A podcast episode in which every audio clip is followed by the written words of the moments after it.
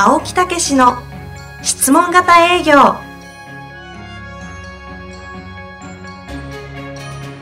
営業それは商売の原点。トヨタ大阪ガス生協などの営業マンも実践。2万人を超える営業支援を行った青木武氏が営業の真髄を語り尽くします。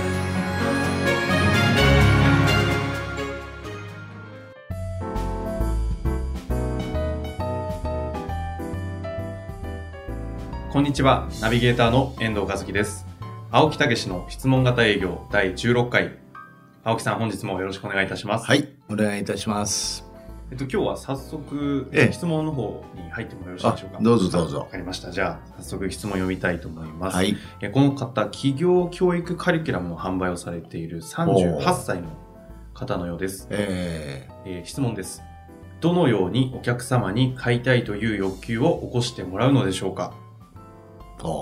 質問型営業の真髄のような質問ですが。シンプルな質問ですね、はどうしたらお客様に買いたいという欲求を起こしてもらうか。はい。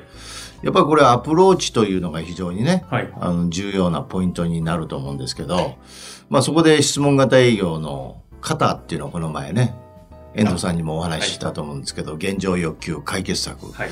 そして欲求の再確認提案というね、この型をこうね、やっていただくと、その相手の欲求が出るようになってるということなんですけどど。、なるほどというか、ええ体感させられても2回ほう、どね、散々パラええできませんでしたので、いね。えいえ、それで、その後もね、練習をされたというようなことなんで、ちょっと、ショックだったんでね。ええはい。今日はそれをちょっとまず、もう一度、またですか？ええ。最終形で、あちょっとこの1週間、2週間、いや。3週間で、はいこうなるよっていうようなことをね、ちょっと披露していただいたらと思います。えいや、もうわかりました。すべてはイエスとここでは言うことにしてますので。はいそうですかじゃあ、じゃあ前回と同じようえな。そうですね、あれは確かホームページのはい。えええー制作会社の営業で、営業という前提ではい言いましたけども。それで社長にアポを取ってねいうことで、そこで買いたいという欲求がこうね、醸し出されればいいということですね。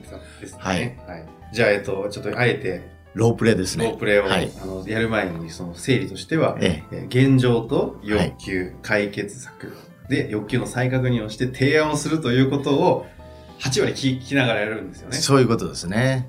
わかりました。はいあの時の悔しさ、ここで活かせるよう頑張ります。はい。あじゃあ、まあ早速ですが。はい。じゃあ、あの、青木社長、本日あのお呼びいただきまして、ありがとうございます。はいはい、どうも。あの今回、あれな、なぜ、あの、お呼びいただいたんですかね。まあまあ、あの、ホームページもちょっと見直さないといけないなとは思ってましたんでね。あまあいろいろそういうね、集客やいろんな問題がありますからね、ブランディングとかね。まあちょっと、まあそういう時に電話いただいたとあいうようなことですね。まあちょっとあの、ちょっと一回整理しながらちょっと順番に聞いていきたいなと思うんですけど。ええいいですよ。はい。うん現状はホームページどんな感じに？現状はですね、実はその、やっぱり知り合いに頼んで、はいえーまあ当時ね、作ってくれるっていうんで安く上げてくれると。うんまあうちもね、そういうのが金額面もありましたから、ええーやっていただいたんですけど、やっぱりちょっと、うん付け焼き場っていうか、場当たり的にこう作ってしまって、うんそれが手直しするごとに、えーよくしようと思うんだけど、実はそうなっていかないっていうねえ。うんまあそういうところを繰り返しは続いてるというようなところですね。あーまあ、今のね、先ほどの話にもあったかもしれないんですけど、まあ、そういう中でええ、どういう感じで今後、ホームページを考えられてるんですか？やっぱりね、集客をしたいんですね。うん一。番は。集客。えーもうやっぱり会社の看板っていうかね、お店ですからね、えーそれを見てお客さんを集めたい。うん。うん。それとともにやっぱりそのイメージアップを図りたい。ブランディングしていきたいということですね。他になんかあるとすれば、あったりしますか？まあそれがリクルートにもつながっていけば今後、んえー非常に嬉しいなとは思いますね。なるほどですうね。ん。まあ、そういった中で、それも、それに対してこれまで、なんかいろいろされてきたこととかってあるんですかね？まあだからさっき言ったようにですね、まあ手直し手直しをしていややろうと思ってやってるんだけどなかなかうまくいかない。うん。ええそれと、まあ、いろんなところでそういうホームページのね、知り合いというか名刺交換したりするんですけど、うんこっちから声かけるとね、なんか、向こうね、あもう途中断られへんようになるんちゃうかなというね、はいはいはいそういうとこがあって、ちょっと、やっぱり躊躇しちゃうっていうことですね。なるほどですね。まあじゃあそうそう、そういうあたりをどうにかしたいっていうことですかね。そうね、なんとか。まあできたらね、この機会にしていかないとあかんなとも思うんでうね。うん。んまあそういうことをね、こう解決する方法があれば、まあ結構助かるっていうことですかね。それは助かりますよ。そういうことをちゃんとやってくれたら。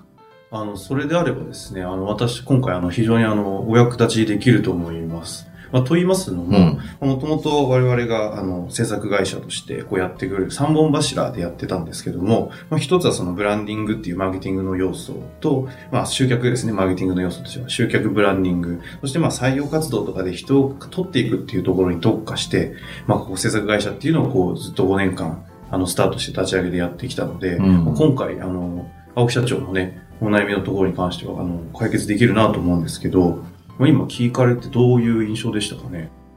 いや、もしそれができるんやったら、一回聞いてみてもいいよね。そういうことであれば、うん。あの、この後お時間もしあればお話できますけども、どうされます？いや、今日はね、あの、15分って言ってたから、ええ。えね。ちょっと時間ないんですよね。い。つだったらお時間取れそうですか、うーんと、まあ、明日の昼からやったら空いてますけどね。じゃあちょうど私も明日ご、あの、空いてますんで、ええその時間にお伺いしてよろしいですか？まあそうですね。あの、じゃあ一回聞いていただいて聞かせてもらいましょうか。あ、わかりました。はい。はい。いかがでしょうか青木先生。あいいじゃないですか青木。先生。いいじゃないですか。あの、死ぬほど汗かいてますけども。青木さんの汗目が怖くて、かいてます。手びっしょりですよ、もう。いやー、心臓バクバクですからね。本当？はい。みんなそういう風になるのかな？なります。あの、なんていうんですか、やっぱ風圧すごいので、青木さんのこの目力もそうですけど、えもう何見られてんのかなとか思うと、もう鳥肌もんですね。えいいじゃないですか。うまいことパンパンパンパンと。少しは良くなりましたよね。えあの、はい。ええ。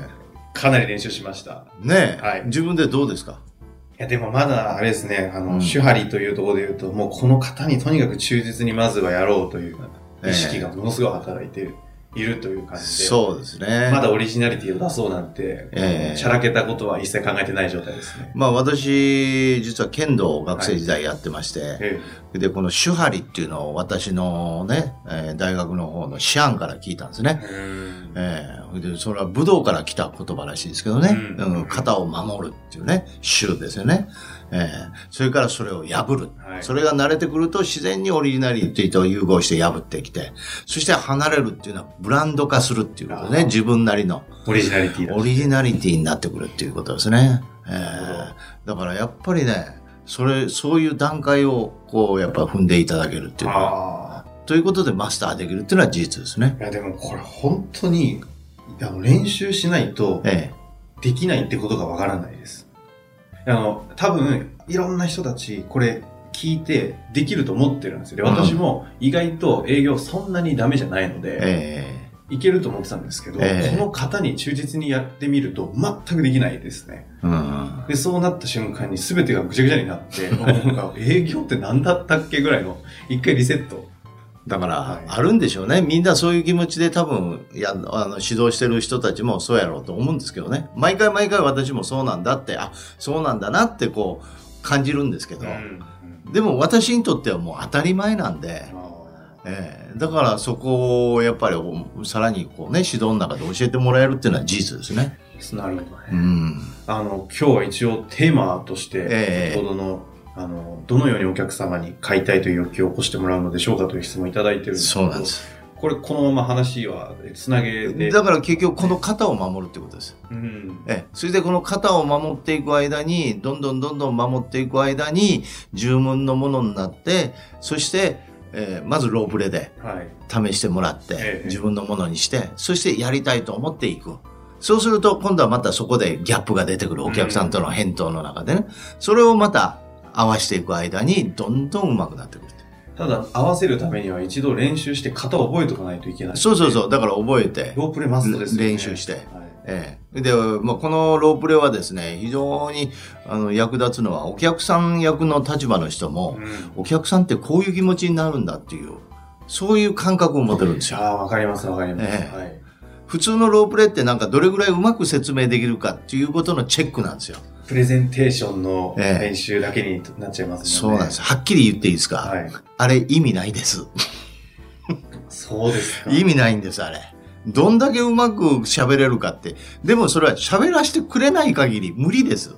そんな場なんてないんですよ、今はもう。そうですね。ええないんです。だから、じ実現しないこと練習してね、ああやこうや言われてもね、はい。意味ないですね。その場を作るために質問をしなきゃいけないわけそうですす。でからね。えあの、今回いろいろやりましたけども、ええあの指導してもいただいて、えとは言ってるのですよというちょっと質問えなんですけど、はいはいはい。質問しなくても、いや、普通にグッとさっきみたいにプレゼンテーションだけで売れちゃうなとか、あの、思う時ってあると思うんですよ。いいですね。青木さんなんて変な話、それだけのね、もう、こう、感覚もあって、ブランドもあって、まあ、ブランドっていうのも実力もあれば、はい。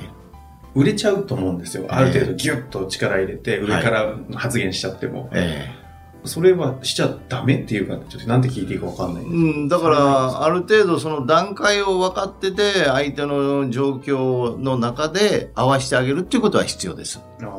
ええ。だけど、その型を一つ崩すことによってどんどん崩れてくるっていうのはあるじゃないですか。うんちなみには、あの、営業されることもまだ、まあ、当然ビジネスされてるんで、あの、あると思うんですけど、ええやっぱこの方は未だに青木さんをされるそうですね。だから研修についてのお問い合わせがあって、ええまあうちのメンバーが行きますけど、はい。もう一回その代表と話したいとうん。いうようなことであれば行かせていただいて、現状を聞かせていただいて、どうしたいかっていうのを聞かせていただいてというのをもう一回リピートしますよね。そこは、あの、一方的にもう自分から欲求とか当て勘で言ったりはせずに。うん、やっぱり聞きますよね。あの、なんでかっていうと、はい。これのが楽なんですよ。この方に、このようにやる方が、相手の、相手が自覚をされて、相手が欲求を高められるんで。ええ結果的に楽。楽なんですよ。うんええで、相手が高まってても、もっと高まるから、紹介につながったり、ああ、なるほどね。ボリュームにつながったりうんうんうんするんです。じゃあもう明らかに、そえの、買っていただくっていうことに関してはいけるなって分かっても、ええそこをさらに高め、紹介とかにこうつなげるためにも、やっぱり、基本通り。基本通りに行くんですね。そうです。あの、私、イチローが好きなんですけどね。はい大リーグのね。えええイチローはね、バッターボックス行くときに知ってます？どっちの足から、まずベンチから踏み出すか決まってるって言うんですよ。すごいですよね。どっちの足からプレートに入るか決まってるって言うんですよ。流儀なんですよね。流儀か、営業の流儀ね。そう。あったじゃないですか、NHK の仕事の流儀、はいプロフェッショナルって、はいあれですよ。なるほど。いや、でもそうなんですね。うんぶっちゃけね、と思うんですよ、皆さん。ええ青木さん、ああは言ってるけど、実際営業行ったらガンガンプレゼンしてたりするんじゃないのかなって思うのかなと思ったん全然全然多分。違うんですね。ええ。よければ一回ね、ついてきていただいたら、あね現場を見せて、それはもうぜひ見たいですけど。えあの、最後にですね、ええ。もうあの、今回のご質問で、ええ。っ、と、どのようにお客様に買いたいという欲求を起こしてもらうのでしょうかはい。ということに関しては、もうええ。ロープレという形でお伝えはしちゃいましたが、ええ。まあそうですね。ええ。現だからそのロープレは現状、はい。欲求、解決策、欲求確認、提案。ということによってお客様のボルテージが上がっていくんです。人間の心理は一緒です。真理ですね、ええここは確かに。上がっていくんです、うんええだからその方を守ってやっていただく。だからさっきの話に戻しますが、たまたまホームラン打てるっていうことがあるんですよ。説明、一生懸命説明してね。はい、ハマっちゃった時に、ね。そうそう、たまたまじゃなくて、その人は欲求、お客様が欲求が高かったんですね。うん。ところがそのたまたまということによって、つかめないんですよ。それをかん、まあ、か勘違いして勝ちパターンだと思って、そ徹底的にプレゼンしかやらないとか。う。うん。そういうふうにずれてくるんです。でもセールスはやっぱりお客様の欲求。で、それがずれた時には、もう一回戻すことができますもんね、この方を知っている。そういうことです。でさっきの、今回、今、前々回なんて、私まさにズレを修正していただいたみたいなそうですね話ですよね。え現状、欲求、解決策、欲求の再確認をして提案をする、この方を徹底してええ守ってやることが、お客様に買いたいという欲求を起こしてもらう。えはい。それを質問という形でやると。それが全ての真理なわけですね。そうですね。えましたこれは、あの、私も身をもって体感させていただきましたので、えこの方をまずは守え、る。そうですね。そして、その方で高まらなければ、まだ見込み度は低いという判断にもなるっていうことを覚えておいていただきたいですね。なるほど。それでダメだったら、それはっていう。そういうことでというす。こともいい。そういうことです考。えいやー、今のはちょっと救われましたね。え、ええ、そういうことですなる。ほど。ええ、わかりました。青木さん、本日もありがとうございました。はい、ありがとうございました。